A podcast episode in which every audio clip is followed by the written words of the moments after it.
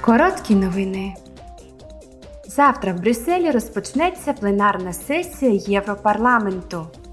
У дебатах з головою Європейської ради Шарлем Мішелем і головою Єврокомісії Урсулою фон дер Ляєн євродепутати оцінять результати жовтневого саміту Європейської ради.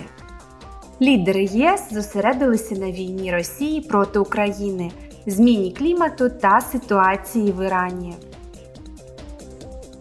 На порядку денному також енергетична криза. Завтра Європарламент обговорюватиме і винесе на голосування проект закону щодо планів відновлення економіки та стійкості країн ЄС.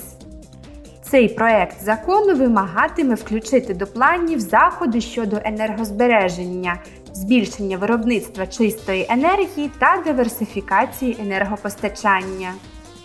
Усі ці заходи є частиною плану REPowerEU. Мета цих заходів полягає в тому, щоб забезпечити незалежність від російського викопного палива та прискорити зелений перехід ЄС.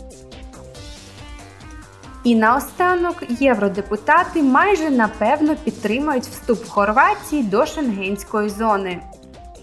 Швидше за все, вони зійдуться в думці, що країна виконує умови для приєднання до шенгенської зони.